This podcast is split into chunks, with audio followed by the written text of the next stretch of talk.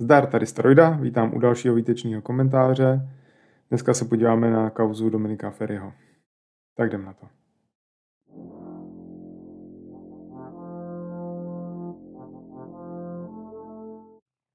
Jo, jo, je to tak. Z pandemického spánku mě probralo téma, který zase hýbe společností, ale já nechci úplně tak řešit hm, eh, to přesně, co se v té kauze děje, ale spíš, co se děje okolo a to, to řeknu až hlavně k závěru.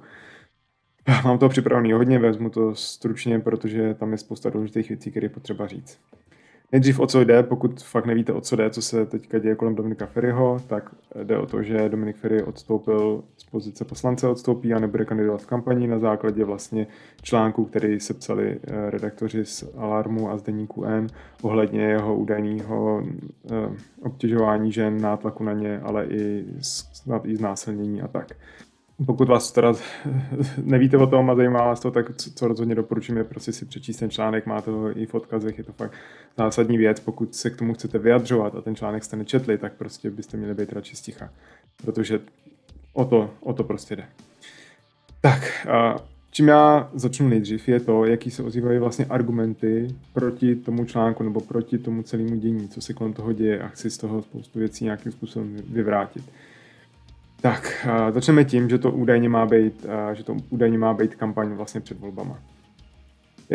První, co se říká, že Alarm a Deník N, hlavně Alarm, jsou prostě levičácký média, takže je jasný, že budou tepat prostě do, do pravicové koalice. A u toho Alarmu to se říká ještě víc, ale Deník N je taky takový progresivní, liberální, takže se to tam takhle říká. Tady chci říct to, že za, čtu obě dvě média, deník NC platím, ale ty taky platím o tom, už jsem mluvil, posílám nějaký příspěvky a čtu to dost pravidelně. A, a ani jedno z těch médií prostě nepodporuje Piráty. Když už, tak uh, Alarm spíš je ještě víc levičácký, ten alarm přímo i ty, i ty piráty docela tepe, už tam bylo dost článku proti ním, třeba co se týkalo exekucí, protože se jim nelíbilo, jak ty piráti k tomu přistupují a, a další témata. Jo, rozhodně tam nejsou nějaký, zase nějaký extra oblíbený. A hlavně jde taky o to, ale že i ten Jakub Zelenka a Apolona Rychlíková, to jsou ty dva autoři toho, toho článku, tak oba dva je taky vlastně známý a sleduje, tak oba hodně dbají na to, eh, co se týká novinářské nějaké integrity. Jak mají novináři pracovat. Jakub Zelenka je docela mladý, takže má v tom ještě hodně ideálů. Ta Apple na, na to dbá taky hodně a mluví o tom prostě kolikrát. Takže kdyby to takhle nebylo, tak si prostě zlikvidují kariéru a to je prostě špatná taktika. Další, co se ozvalo, co se říká, že to je přímo kampaň Pirátů. Jo. Nejvíc natvrdo to řekl Karol Schwarzenberg, který teda se tímhle odkopal fakt jako hodně, těma vyjádřeníma ohledně té aféry. A přímo tam i řekl, že si myslí, že zatím jsou Piráti, že jim to jako pomůže. Což ona, je to možná pravda, že jim to třeba pomůže, protože to předá ty hla, mladý hlasy od, od spolu k Pirátům. Ale jako tenhle efekt třeba takhle vůbec jako nebude, nebo jako tohle není vůbec jistý, jo.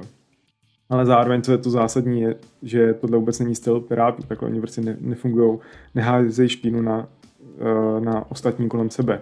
Teďka, co se děje v té kampani, tak tak se děje hlavně to, že ostatní házejí špínu na Piráty a nejenom SPD nebo Babiš, ale i lidi ze spolu.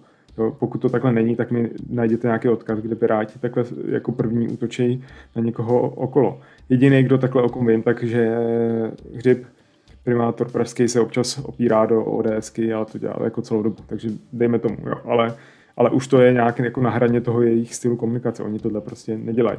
Kdyby se prostě tohle provalilo, že to je nějaká jejich akce, tak by to bylo na ně, to by tak popřelo tu jejich, uh, jejich politiku, že by to je poškodilo úplně extrémně. Jo. To, to je prostě tak obrovský riziko, že vůbec nemají důvod, aby to takhle dělali. Ale prostě hlavně zase si přečtěte ten článek a zjistíte, že to vůbec není o nějaký politice. Jo. Ale to je jedno. A další věc, co se týče té tý kampaně, že to je vlastně před volbama. Jo, ale vlastně zase, jak se říká, tady v České republice jsou volby za první pořád. Za druhý je to pět měsíců před těma volbama. Kdyby to fakt chtěli udělat jako nějaký předvolební útok, tak to udělají měsíc, 14 dní, týden před těma volbama, kdyby to mělo brutálnější mnohem efekt.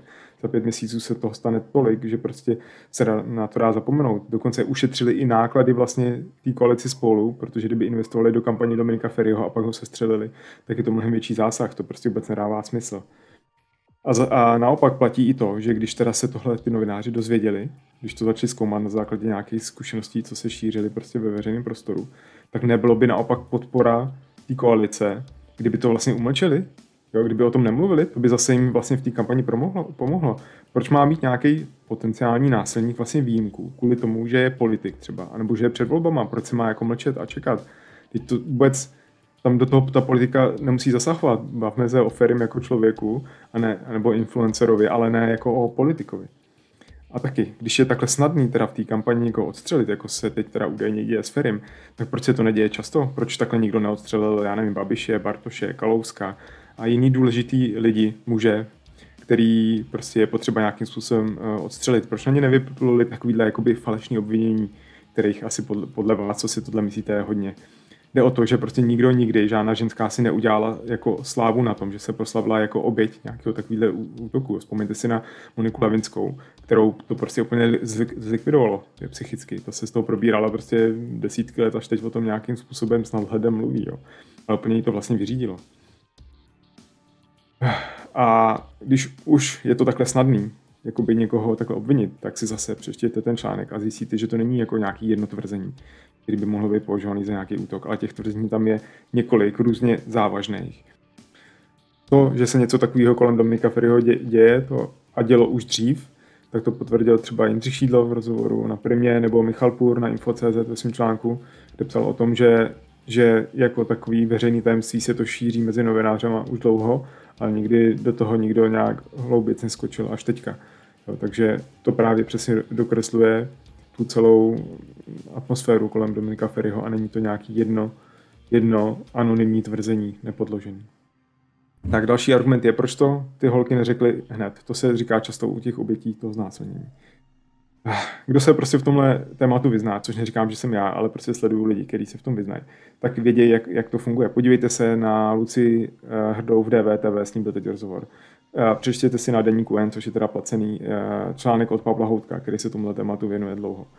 Nebo si přečtěte to rozhovor s Jiřím Pospíšilem z 09 na Respektu, který se k tomu vyjádřil. Kde prostě tyhle ty lidi mluví o tom, jak, jak funguje hm, pocit těchto lidí, kteří prožili prostě nějaký takovýhle sexuální útok nebo znásilnění je tam prostě nějaký trauma, je tam prostě strach, ty lidi si vědí, že jim asi nikdo nebude věřit, co se týká i tady u toho Dominika Ferryho, který má prostě mnohem větší vliv než nějaká neznámá prostě random holka. Často se to třeba děje, že ty holky jsou třeba na nějaký akci, jsou opilí, nebo jsou prostě sami, což hnedka se na ně snese prostě útok, že si za to můžou sami, že se opili nebo že, že byli sami.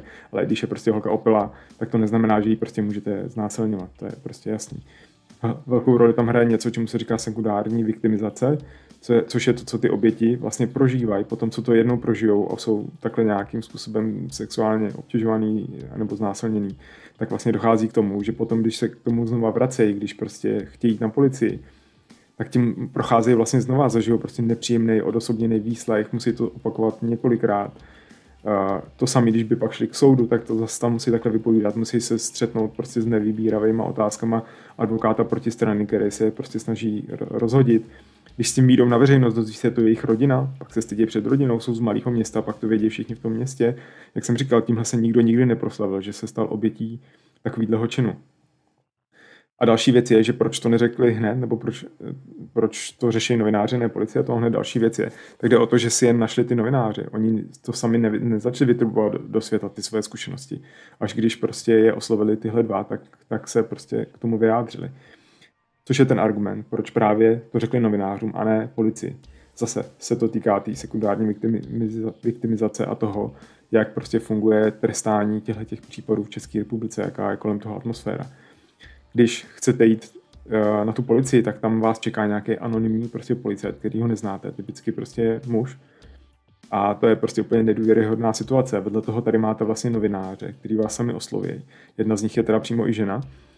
A zároveň to jsou novináři s nějakým jako zavedeným profilem. Eh, Jakub Zelenka, to je prostě člověk, který se v deníku N dlouhodobě věnuje tématu sexuálního násilí na ženách a je to prostě doložitelný a mluví o tom hodně, takže má tenhle profil. A Polena Rychlíková je prostě známá prostě feministka, uh, takže, takže jako když jste oběť takového činu, tak těmhle těm dvou lidem, kteří za váma osobně jako přijdou, jsou to mladí prostě lidi, kteří mají k vám mnohem lepší přístup než anonymní policajt, tak se spíš jim svěříte. Zároveň tam taky funguje to, že tyhle ty svěřovat, svěřovačky typicky fungují, že se někdo ozve jako první A pak se to celý rozjede, takhle vznikla celá kampaň mýtů a takhle se začaly vyjadřovat i ty jednotlivý jako údajní oběti toho Dominika Ferryho. Tak, a poslední hlavní jakoby protiargument je, že se děje to, že odsuzujeme vlastně toho Ferryho vlastně bez důkazů, že to je jako soud bez důkazů. Že platí nějaká presumce neviny. A ta platí, ale presumce neviny platí pro soud, pro nějaký soudní řízení, neplatí prostě pro veřejnou debatu. Stejně tak, jako my nemůžeme nikoho odsoudit a dát mu nějaký trest, tak tam ani neplatí to, že musíme ctít vlastně presumci neviny nějakým způsobem. Jako můžeme, je to nějaký argument, ale pojďme si o tom říct dál. Protože druhá věc, o které se mluví u politiků, že by měla platit presumce viny vlastně. Jo, což mně se úplně nezdá. Prostě záleží strašně na případu, což je tady krásný příklad právě s Dominikem Ferrym. Když si přečtete ten článek, tak to pochopíte. Jo, že záleží prostě na tom případu a pak, te, pak můžete hodně to spochybnit a, a nějakým způsobem toho člověka obvinit jako sám za sebe, ale ne, že jste nějaký soudce, ale prostě člověk v rámci té debaty. Kromě toho, že máme presumce uh, neviny, tak funguje v právu i takzvaná presumce zranitelnosti oběti a presumce existence oběti. A, to funguje tak, že když je právě ta oběť, když je zranitelná, když je takhle klasifikovaná, což na to jsou nějaký parametry, tak v tu chvíli se k ní musí přistupovat jako k zranitelný, aby k ní nedošlo právě k té sekundární nějaké viktimizaci, aby prostě i ten další řízení ji nějak nezranilo. Má právo na anonymitu, na nějaký citlivý přístup a tak. Stejně tak uh, ta prezumce existence oběti, zas, když tam je ta oběť, tak se k ní má se chovat jako k té oběti a nepodezírat. Klidně ať se pak zjistí, že to není pravda, nebo že se to nedá prokázat, nebo že si ji křivě obvinili, nebo že to bylo křivý obvinění a pak, pak je tam prostě žal, žal, trestní jako řízení nebo žalba na to, že to bylo křivý obvinění. Takže to je OK, ale do té doby se k ní máme chovat prostě citlivě a že jsou zranitelní, to je taky další presumce, která v tom právu funguje. Tak pojďme ctít i tohle, když chceme ctít presumci neviny. A dále, to se týče toho odsouzení bez důkazů. Přečtěte si prostě ten článek, to není nějaký jedno anonymní tvrzení. Jsou tam prostě několik nezávislých výpovědí, které potvrdili i okolí těch lidí. Když o tom mluví ta Apolena Rychlíková s Jakubem Zelenkou v rozhovorech, tak říkají, že těch, jakoby, že těch vyjádření mají víc, než je v tom článku, ale dali tam jen ty, který se jim podařilo nějakým způsobem víc ověřit, aby byli uh, věrohodnější ne uměle věrohodnější, ale by to opravdu působilo, nebo aby to bylo tak, že to prostě fakt dává smysl. Je tam ten studentský senátor, který tam mluví o tom, že za ním chodili e, na té právnické fakultě ty lidi pořád si na to stěžovat. Byla šuškanda na té škole, bylo to prostě veřejné tajemství. Tohle se všechno kolem toho Dominika Ferryho šířilo. A to není prostě z ničeho nic, jedno nějaký tvrzení proti tvrzení. A taky, co je zásadní, ono to v tom článku moc jako nevyzní, ono to není zas tak jako drsný důkaz proti tomu, jaký tam jsou horší obvinění, ale oni mají v dispozici ty zprávy, co ten Ferry posílal těm holkám, který dokazují to, jak prostě na ně tlačil, jak byl prostě, jak je urážel a jak se prostě úplně hrozně choval k těm ženským, jo, sexisticky. To je taky prostě něco, co dokresluje celý to téma, není to prostě nezvratný důkaz. A to vede k tomu právě, jak se vedou důkazy u, u těchto těch událostí, u, u znásilnění nebo nějakého nátlaku. To málo kdy funguje tak, že prostě opravdu máte nějaký fyzický důkaz typu videa nebo nějakého lékařského vyšetření prostě té ženy. Pracuje se prostě se svědectvím, eh, zkoumá se změny chování té oběti, sledují se právě tyhle ty vedlejší důkazy jako nějaký zprávy, telefonáty nebo nějaký dopisy nebo něco takového. Dělají se znalecké posudky jako psychologický a takhle se dokazuje. Opravdu se rád odsoudit deset let starý znásilnění. O tom mluví právě ta Lucia Hrdá v DVTV na základě těchto těch důkazů. Takhle, se to prostě, takhle to prostě funguje. No ale co se týče toho, co, jaký je to obvinění a jaký jsou důkazy, k tomu řeknu ještě něco v závěru. Tak, uh, to byly nějaký souboj s těma argumentama, který se kolem toho týkají. Stejně se všechny znova zopakují tady dole v komentářích u mě. Určitě tam napište, můžeme to ještě probrat já chci teďka říct, co je za mě zásadní teďka v celém tomhle dění eh, a co je potřeba, aby zaznělo z mého pohledu. Samozřejmě se toho dá řešit mnohem víc. Eh, za prvý to chci říct je to, že Ferry opravdu není frajer. Jo, to, co se objevilo, že vlastně on hnedka odstoupil z té své pozice, teďka ho ještě to 09 vyzývá, aby přerušil členství ve straně, tak se vyjádřilo spousta vlastně reakcí i ze strany TOP 09, že prostě jako dobře zareagoval, že to je jako ho respektují za to rychlé rozhodnutí a vlastně chválí ho za to, že takhle rychle vlastně odstoupil. Ale to za mě vůbec neplatí a nejenom za mě, protože to je prostě to minimální možný, co vlastně mohl na základě tohohle udělat. A je to prostě úplně standardní chování v politice. Dřív to bylo i u nás, prostě v západní politice, politice je to běžný, lidi odstupují za mnohem jako menší prohřešky. A jenom to, že my jsme tady rukojmí prostě babiše několik let a chováme se jak prostě nějaká oběť únosu, a myslíme si, že když někdo udělá nějaký standardní akt, že to je něco vlastně zázračného. Ne, to takhle vůbec, vůbec není. Jo, a neměli bychom řešit to, že udělal úplně základní věc, že teda odstoupil, ale to, co se vlastně dělo předtím a celou tu vlastně aféru. A další zásadní věc je to, že se vlastně neřeší ty oběti nebo ty holky, který s tím přišli. Jo. A nejenom ty, který s tím přišli, ale který třeba něco zažili a to jejich svědectví se nikam nedostalo, protože ho nešlo tak dobře doložit, nebo se ani prostě nevyjádřili. A řeší se to, že to je tady nějaká kampaň, řeší se, jestli Ferry odstoupil, ale ty oběti se neřeší. Když už se řeší, tak se, tak se na ně vlastně útočí, spochybňuje se to. Jo, zase se mluví o tom, že jedna byla prostě opilá, že druhá prostě šla, šla do sprchy, asi, asi tím se na něco chystala nebo něco takového. Jo. Vůbec se ty oběti nerespektují, jak jsem mluvil o té prezumci vlastně existence oběti. Takže se pak nedivte, že ty ženy nebo oběti těchto těch útoků, že pak s tím nechtějí ven, protože první, co schytají, jsou tyhle pochyby a vlastně obvinování z nějaký kampaně a z takových věcí. A třetí zásadní věc je, že se konečně pořádně zvedlo tohle téma, tohle vlastně obtěžování, sexuálního obtěžování a žen hlavně, ale všech. Protože vlastně když běželo mýtu, tak to v České republice proběhlo tak jako prošumělo s dost velkou kontroverzí. Nějakou debatu to nezvedlo. Asi tady chyběla nějaká, nějaká velká osobnost, který by se to dotklo, nějaký velký případ a to se právě teď stalo s Dominikem Ferim. Je to prostě člověk, který má, je, je to Čech, Čech, který má druhý nejvíc vlastně odběratelů na Instagramu, první je Petr Čech, který tam má ale i zahraniční. Jo. Takže je to obrovský influencer a ten případ je dost jako velký a podložený a, a komplexní. Takže teď to teprve zvedá tu diskuzi a je to vidět na tom, že prostě teď furt jsou rozhovory za prvý uh, s tím Jakubem Zelenkou, s Apolanou Rychlíkou, už byli v několika médiích. Hodně teďka do rozhovoru chodí právě ta Lucia Hrdá, já už ji sleduju další dobu na, na Twitteru a teďka už byla ve více rozhovorech, kde se vyjadřovala právě k těm případům těch znásilnění sexuálního násilí a tak. Mluví se o té viktimizaci sekundární, mluví se o té stresové poruše, co ty oběti typicky mají. Hodně o tom dlouhodobě mluví a píše právě Pavel Houdek. A teď se to dostává do toho veřejného prostoru a to je jedině dobře. A doufám, že, že to bude co nejdíl, že to udělá nějaký zásah, proto nakonec jsem se rozhodl k tomu taky něco říct, i když to může vypadat jako, že se na tom snažím nějak jako těžit, ale kdo mě sleduje díl, tak ví, jak to, jak to se mnou je, že mě stejně eh, můj kanál nějak ne, ne, nevybouchne na základě tohohle. Takže hlavně, že se zvedlo to téma.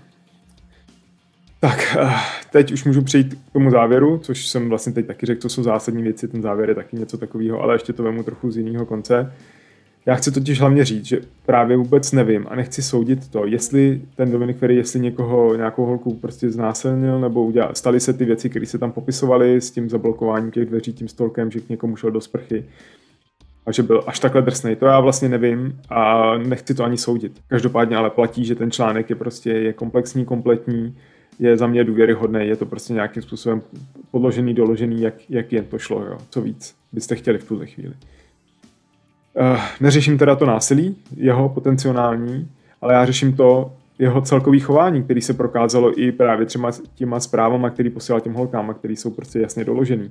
Jo, jak se k ním chová neúctivě, jak je prostě uráží, ponižuje, jak na ně dělá prostě nátlak, ať už z hlediska nějaký moci nebo z nějakého sexismu. Jo. To je prostě za mě hrozný je to, z mého pohledu je Ferry v tomhle prase. Takhle se prostě, kolkám se, se nemá člověk chovat ani k jiným lidem bez nějakého takového respektu. Já bych tohle prostě v životě neudělal.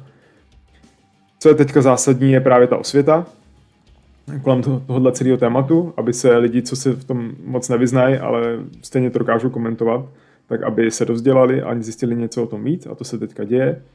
A co je taky zásadní, to je ten poslední bod, je zásadní vlastně změna legislativy kolem tohohle. Za prvý, aby se za znásilnění považovalo i to, když, když ta oběť jenom vlastně to odmítá i verbálně, protože teďka znásilnění je klasifikované jenom, když tam opravdu dojde k nějakému násilí, ale fyzickému a to psychicky se mnohem hůř dokazuje a ty rozsudky takový prostě nejsou, tak aby se to jasně vyjasnilo. A druhá věc je, aby se přísněji trestaly tyhle ty, ty činy. Teďka je sazba 2 až 10 let za znásilnění, ale typicky ta, ten viník odchází s podmínkou, a vedle toho ta oběť má vlastně zničený celý život, nebo na desítky let má nějaký traumata. Jo, podle mě tady by neměl být žádný vůbec nějakou žádný ohledy a ty tresty by měly být mnohem přísnější. Zvlášť, když je to ještě, no to je jedno, jestli to jsou mladí oběti nebo starý, starší. Jo, prostě to je, to je prostě fakt šílený akt a odejít jenom s podmínkou je fakt výsměch všem těm obětem minulým i budoucím. Takhle to být prostě nemůže. Tak, to je všechno. Díky za dokoukání do poslouchání. Pokud se vám to líbilo, dejte like. Pokud ne, dejte dislike. Napište mi do komentářů váš názor na to, jestli se mnou souhlasíte, jestli se vám nějaký ty argumenty nezdají. Určitě si znova říkám, přečtěte ten článek, pokud se k tomu chcete vyjadřovat, jinak to fakt nemá smysl. Můžete mě sledovat na Facebooku, na Instagramu, na Twitteru. Na Twitteru jsem nejaktivnější. Zároveň, pokud to nechcete koukat takhle jako videa, tak to dávám jako podcasty na Apple Podcast a Spotify, tak si mě tam můžete taky najít. Tak, to už je opravdu všechno. Díky, mějte se a uvidíme se u dalšího videa, který bude kdo ví kdy a kdo ví o čem. Tak čau. Tak jo, tohle je test, mám na to jenom 4 hodiny, jestli to zvládnu natočit. Tak vy už jste to viděli, jestli jsem to zkusil. Poznámek mám mrtě, ale musím všechno vzít stručně. tak jdem na to.